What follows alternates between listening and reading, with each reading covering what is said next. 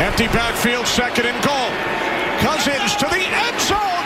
Touchdown. Redemption for Chad Beebe. Are you kidding me? Wow, are you kidding me? For Chad Beebe, his first NFL touchdown after he muffed a punt. Počúvate americký futbal s Vladom Kurekom.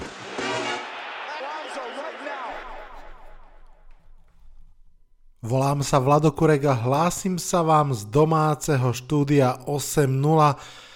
Tušil som, že 12. kolo nebude tuctové a veru ani nebolo. Udialo sa toho fakt veľa.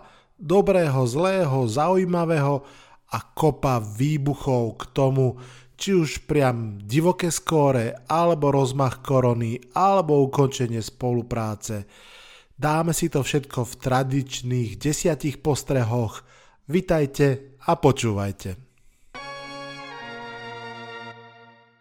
Postreh číslo 1. Dallas získal najdrahšie 3 body.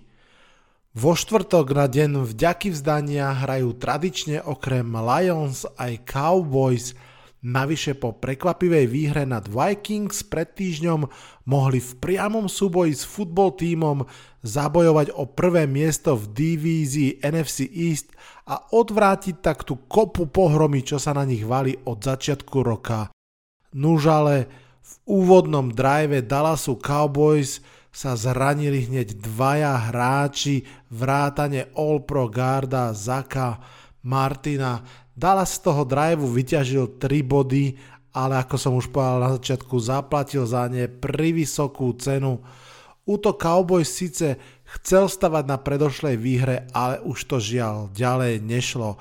A hoci tlačil, snažil sa, išiel do štvrtých downov, Washington football team postupne zápasu začal dominovať a hoci to bolo pomerne tesné, no do začiatku štvrtej štvrtiny tam už Dallas nemal síl a skončilo to vlastne veľkým výpraskom.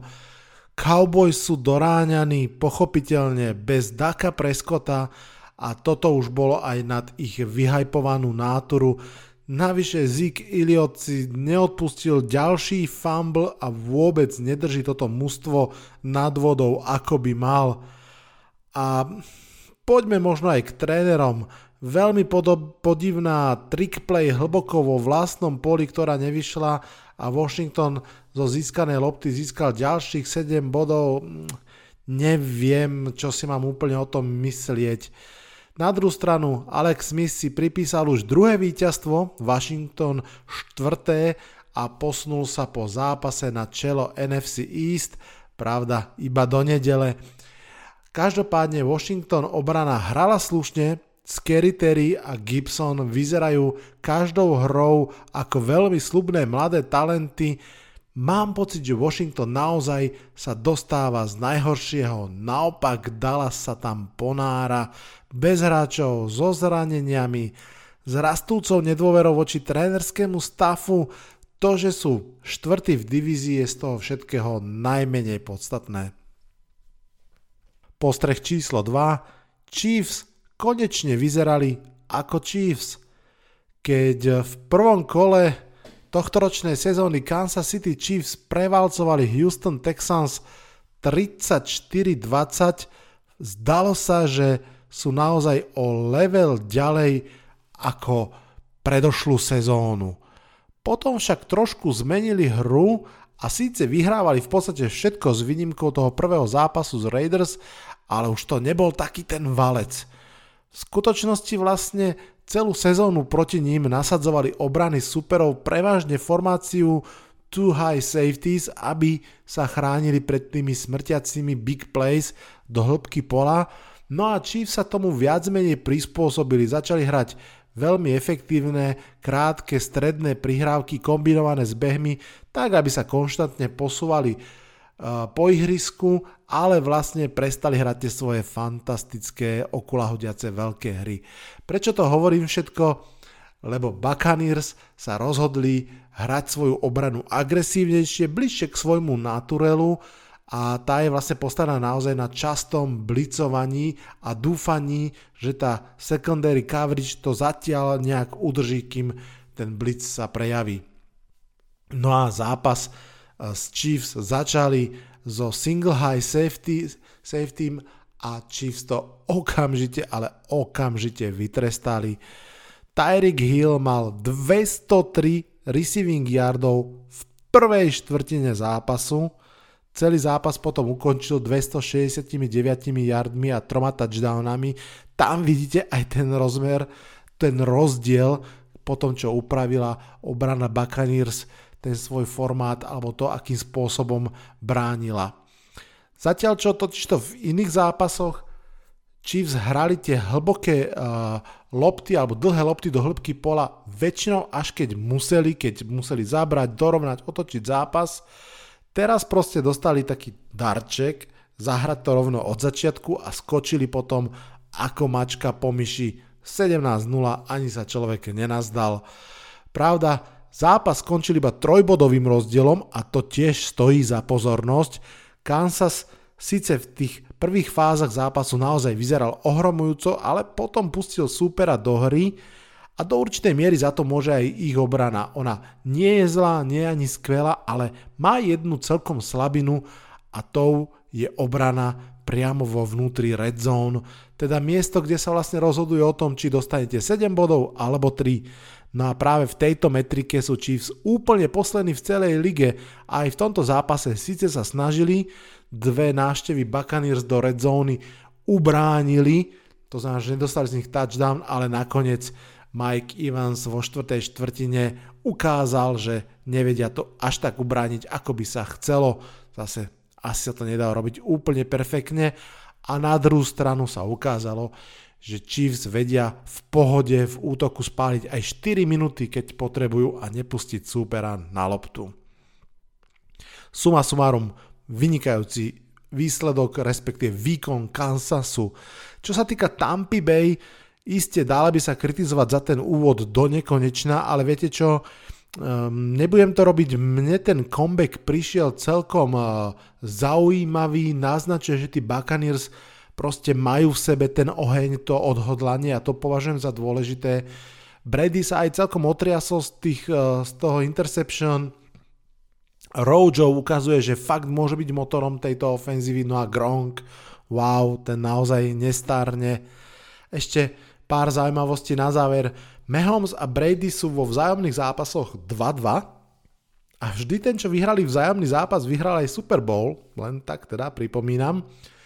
Um, čo sa týka Toma Bradyho, ten nebol oporom mústva, najmä na začiatku išiel trikrát po sebe, myslím, 3 a von. A inak za posledné 4 sezóny je 5-16 v zápasoch, v ktorých v polčase prehráva. Tiež nie je úplne ideálna štatistika.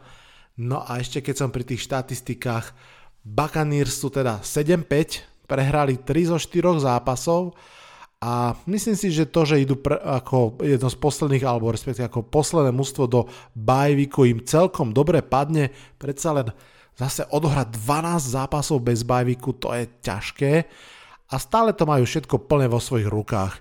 Ehm, po tom bajviku ich čakajú Vikings, Falcons, Lions, Falcons.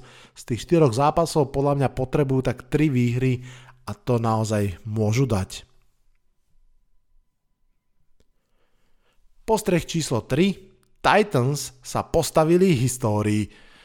V poslednej predpovedi na nedelu som vravel, že verím vo výhru Titans napriek tomu, že z posledných 24 zápasov proti Colts vyhrali iba 4 a napriek tomu, že keď sa stretli prvýkrát v tejto sezóne v 10. týždni, tak ich Colts poslali domov s darčekmi v hodnote 37-17. Paradoxne ani odveta nakoniec nebola tak tesným zápasom, akým by podľa papiera mala byť, a tentokrát si zgustli Titáni a vyhrali veľmi presvedčivo 45-26. Že to bude tesné a že to bude prestrelka sa zdalo prvé 4 drivey, po ktorých vlastne sme videli 4 touchdowny, lenže po tom druhom Colts stratili svojho tekla Antonio Costanza a tam už sa okamžite ten útok začal zasekávať a zostal vlastne zaseknutý až do konca zápasu. Výhodou, tak v tomto zápase sa jednoznačne ukázalo, že Tennessee bola tým pádom lepšia a silnejšia na oboch stranách liney, teda aj v ofenzívnej, aj v defenzívnej.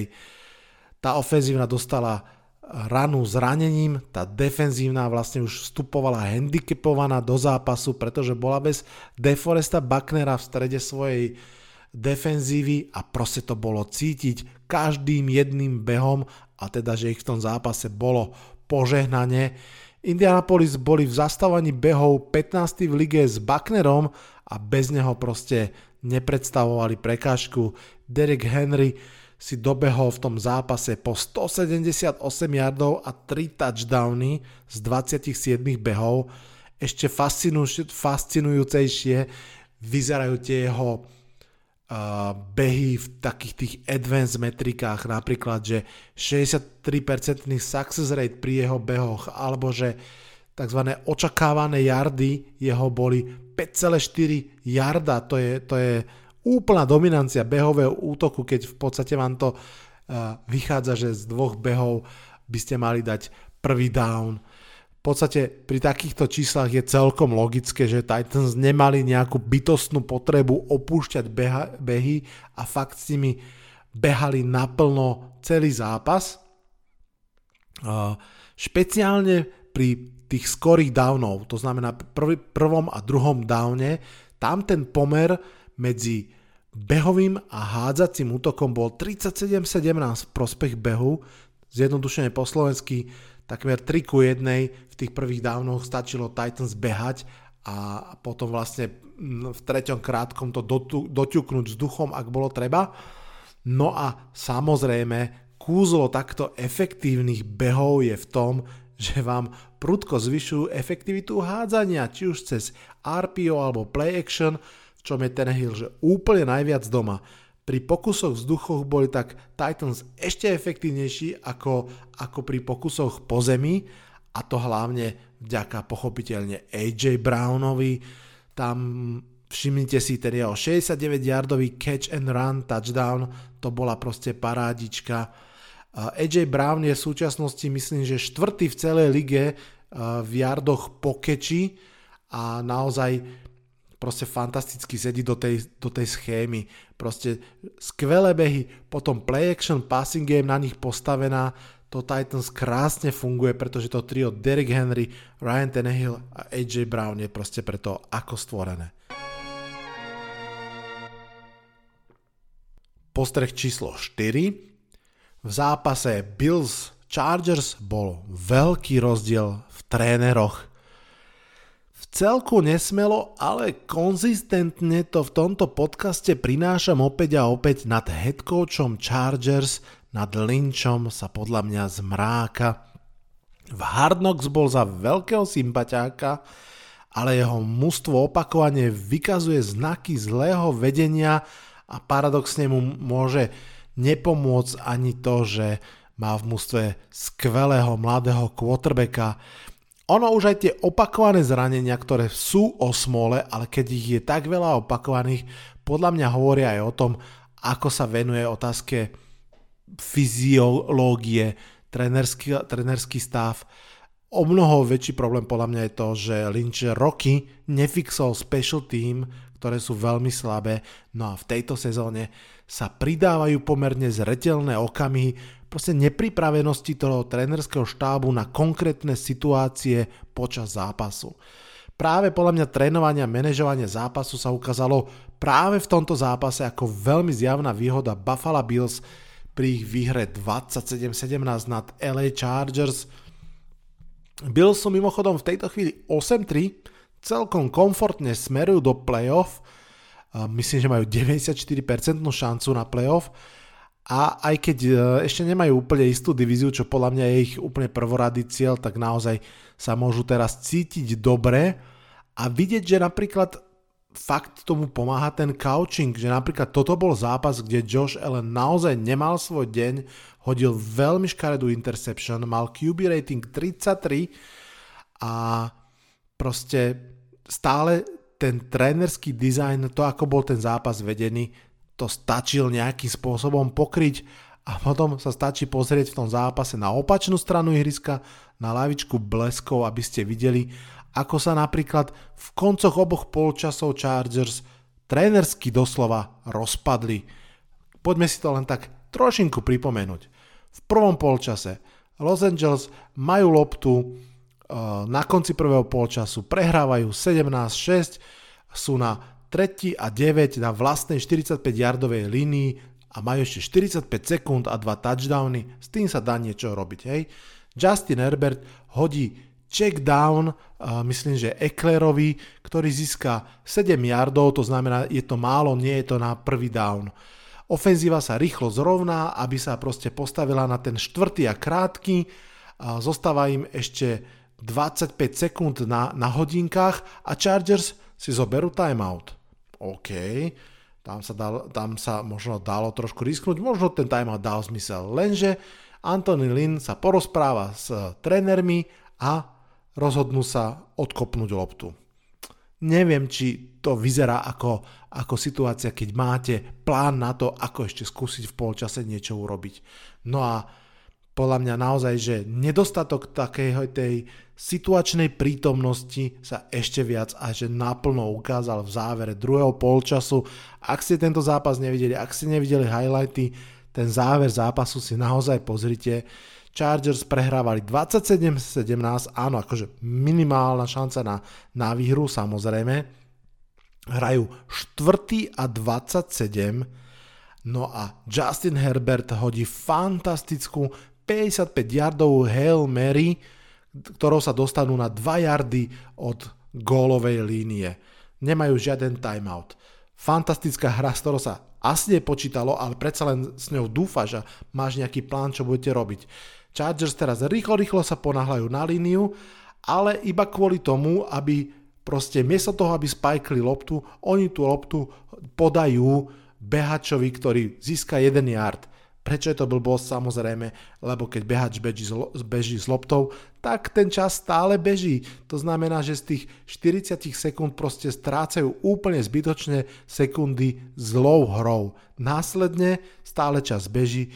Chargers skúsia rýchlu loptu na Majka Williamsa, ktorý evidentne vôbec nevedel, že ten signál je taký, že on bude chytať loptu. Našťastie, akože šialené, našťastie na Majka Williamsa je spravená penálta, takže vlastne sa zastaví čas a Chargers majú ešte jednu šancu niečo s tým urobiť, no a tam prichádza proste hra hier, kedy vidieť tie úplne zmetky toho, toho mústva, že nikto nevie, čo sa vlastne ide hrať, že čo majú hrať, keď majú ešte 3 sekundy a chcú hrať touchdown, no a stane sa to, že Herbert ktorý je vlastne v shotgune postavený, to znamená také tie, ja neviem, tri kroky za ofenzívnou lineou, sa zrazu posunie dopredu úplne pod centra, jednoznačne ide urobiť quarterback sneak, lenže nikto o tom nevie. Celá ofenzívna línia je pripravená na pás blokovanie, nie na ofenzívny sneak, takže sme videli úplne že horibilnú situáciu, keď 5 linemenov Chargers urobí krok dozadu a nechajú tam svojho quarterbacka stať a úplne že zavaliť ho defenzívnymi taklami súperov. Och. Tuším, som sa nejak rozrozprával. Dáme si teraz sériu kratších postrehov tým piatým, ktorý sa volá Mlčanie žriebetok. Začneme na úpeti skalistých hôr. Denver sa trápi, ale asi ste počuli, čo sa stalo pred zápasom zo Saints Všetci štyria quarterbacki boli poslaní do karantény a Denver Broncos nastúpil na zápas bez quarterbacka, bez najdôležitejšieho hráča v tomto kolektívnom športe.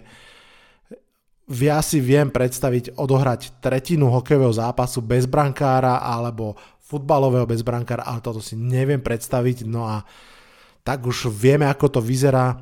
Kendall Hilton či Kendall Hinton, myslím, wide receiver z practice, practice squadu bol tým obetným baránkom, čo sa postavil po centra ako falošný quarterback a odtrpel tam celý zápas.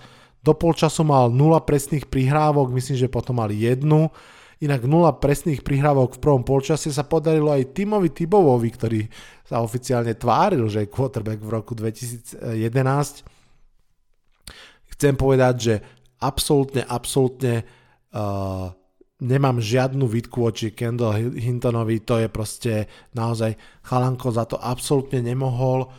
Um, toto bola veľká chyba Denveru Broncos, ktorí proste porušili protokoly, nenosili rúška, tým pádom ako náhle jeden z tých quarterbackov uh, bol pozitívny, tak všetci boli nastúpení do toho ťažšieho protokolu, pretože nemali rúška, keby ich mali, tak je to úplne iná situácia.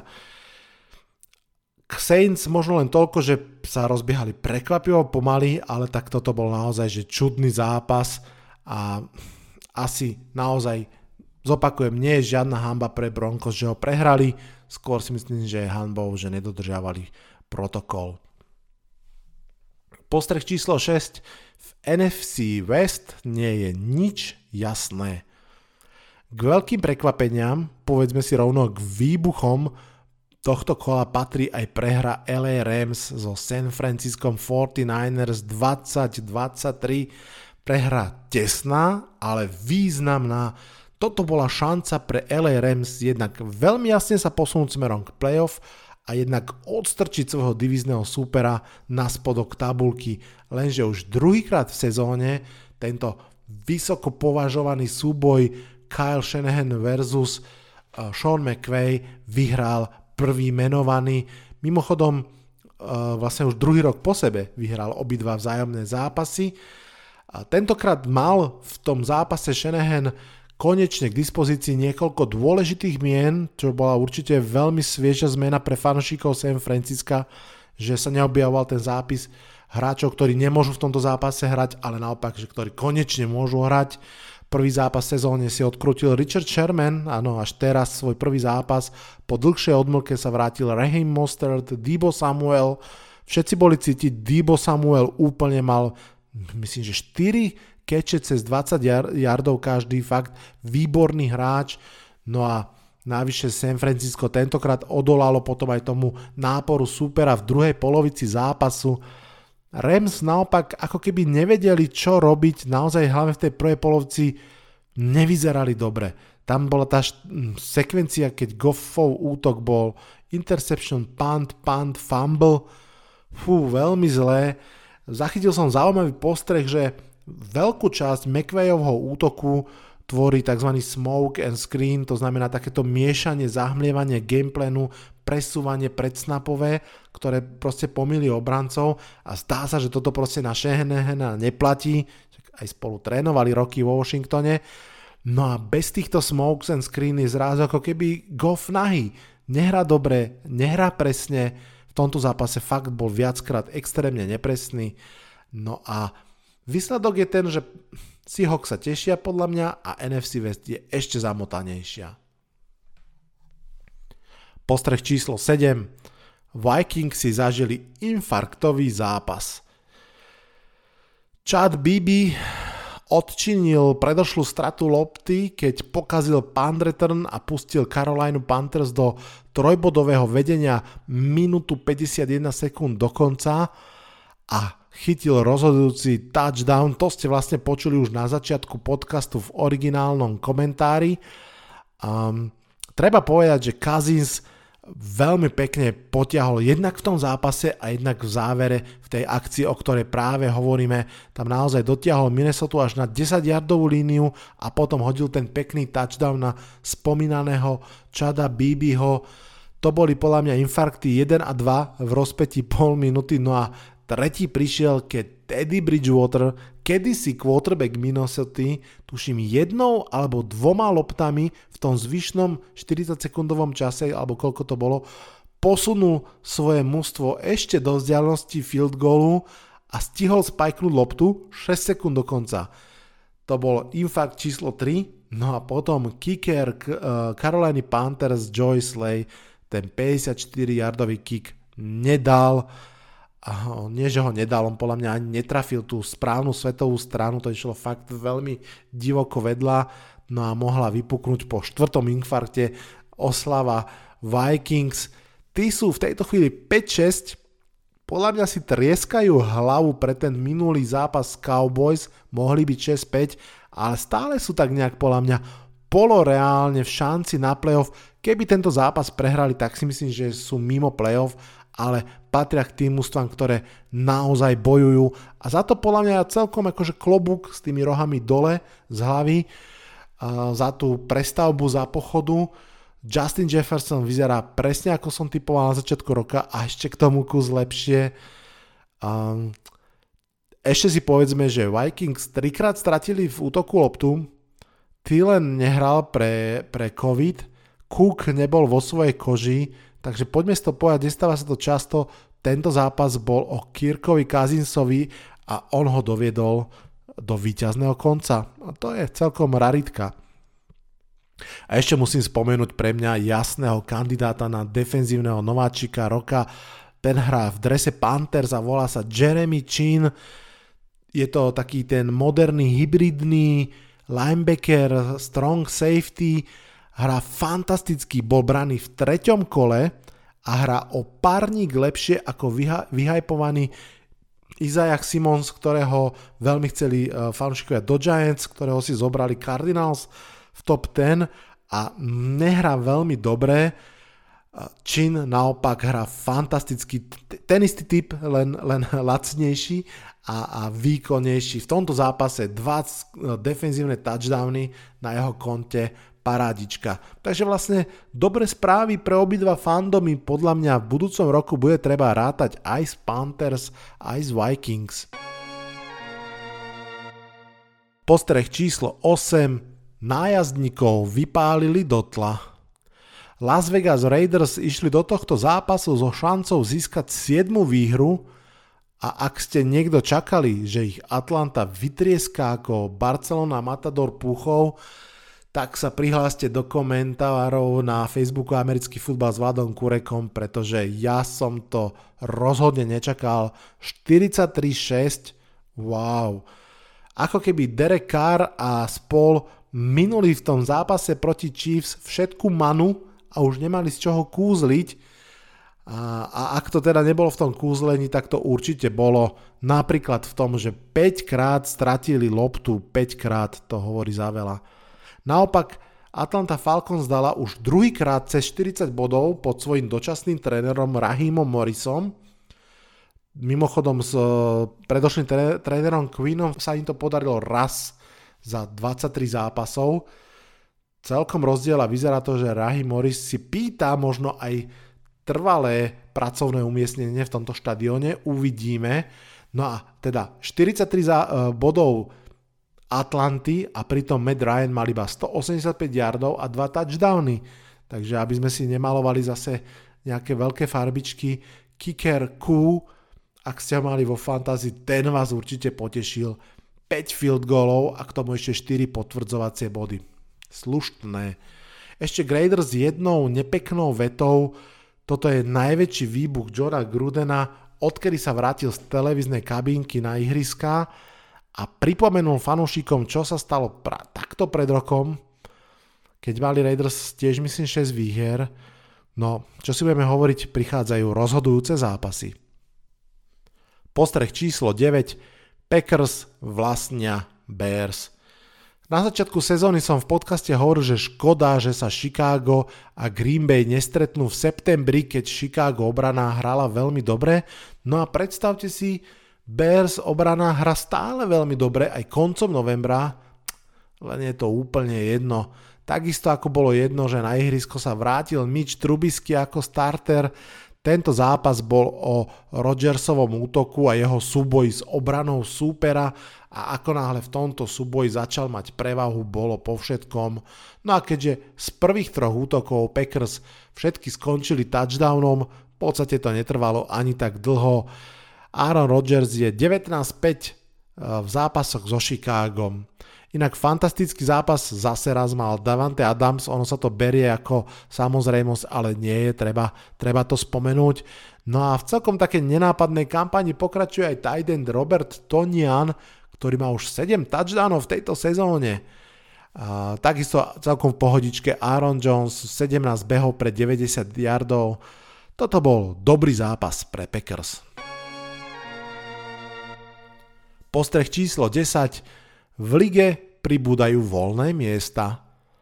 Potom ako Jaguars prehrali tesne, ale prehrali 27-25 s Clevelandom Browns a teda potom ako niekoľko rokov po sebe nie sú dobré mužstvo, majiteľia klubu majiteľ klubu prepustil generálneho manažera Davea Coldwella a to je už štvrtý generálny manažer v tejto sezóne a štvrté voľné miesto.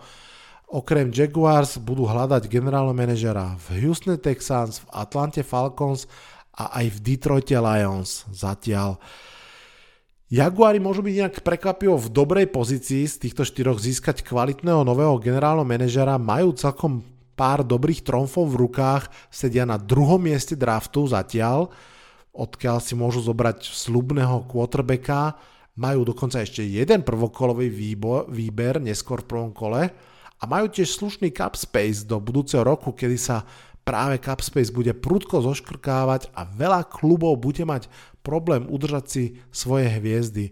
No a pár talentovaných, šikovných mladých chalanov už teraz majú napríklad taký Robinson. Bude tiež zaujímavé sledovať, akých kandidátov budú kluby hľadať. Generálni manažery sa predsa len nehľadajú tak často ako tréneri.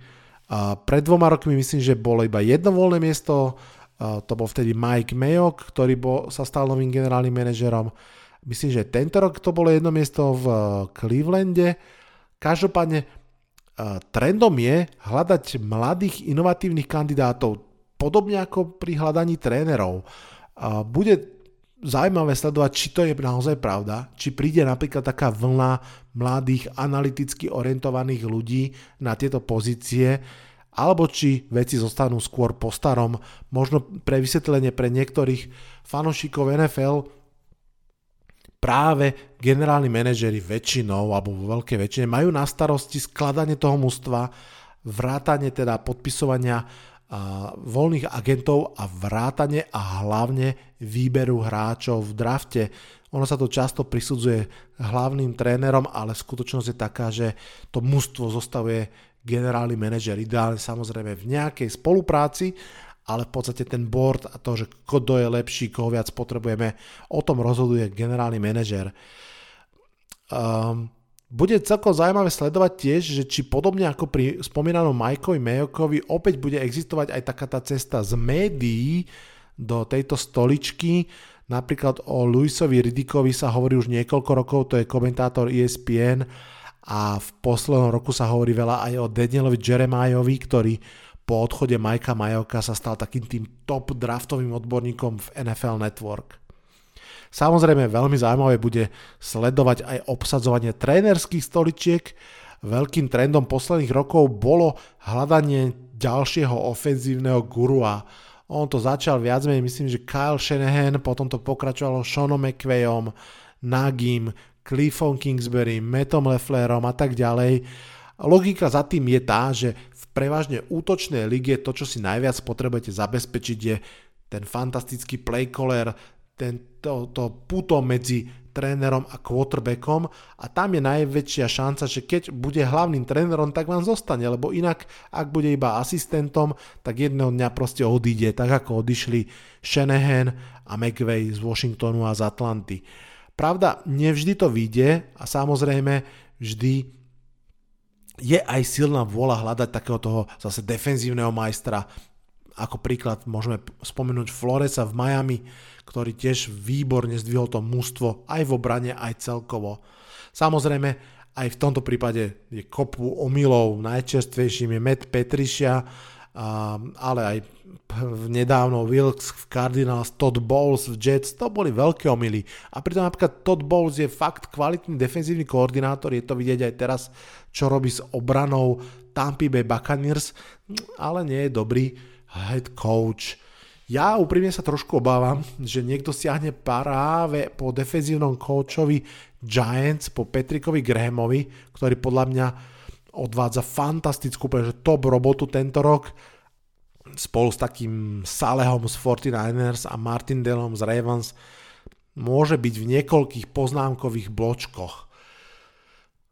Môj názor na to celé je samozrejme, že či tá ofenzíva alebo defenzíva tam trošku mám pocit, že tá ofenzíva dáva jemne väčší zmysel, ale hlavne si myslím, že je dôležité mať head coacha ako takého naozaj CEO, to znamená ako šéfa firmy, až možno sekundárne, že či prišiel z útoku alebo z obrany, dôležité je, aby on viedol celé to mužstvo, aby sa nefixol iba na tú svoju pôvodnú rolu. Napríklad Matt Rule a Joe Judge, ktorí patria k úplným nováčikom v lige, sú tento typ uh, skôr šéfa firmy ako konkrétneho playcallera a mám pocit, že ich prvé roky nie sú špatné. Myslím, že som sa slušne rozrozprával a myslím, že to už na dnes aj stačí. Ak sa vám tento diel podcastu páčil, budem veľmi, veľmi rád, ak ho vyzdielate. Neustále mi píšu inak ľudia, ktorí uh, pred pár týždňami vôbec nevedeli, že tento podcast existuje a objavili ho úplnou náhodou. V tomto je veľká sila sociálnych médií, takže prosím, vyzdielajte najnovšiu epizódu svojmu okoliu na Facebooku, na Twitteri, na Instagrame, kdekoľvek. Budem veľmi rád. A budem veľmi rád, keď si vypočujete aj ďalší piatkový diel. V predpovedi na nedelu budem mať super hostia, jedným Ježour alebo Honza Ježek z NFL.cz. Honza je fanúšik Colts, tak som veľmi zvedavý na jeho pohľad nielen na ten súboj Colts Titans a na AFC South, ale samozrejme na všetky zápasy, ktoré sa budú hrať. Na dnes je to však už naozaj, naozaj všetko. Ďakujem veľmi pekne za vašu priazeň Odhlasujem sa z tohto podcastu. Čaute, čaute.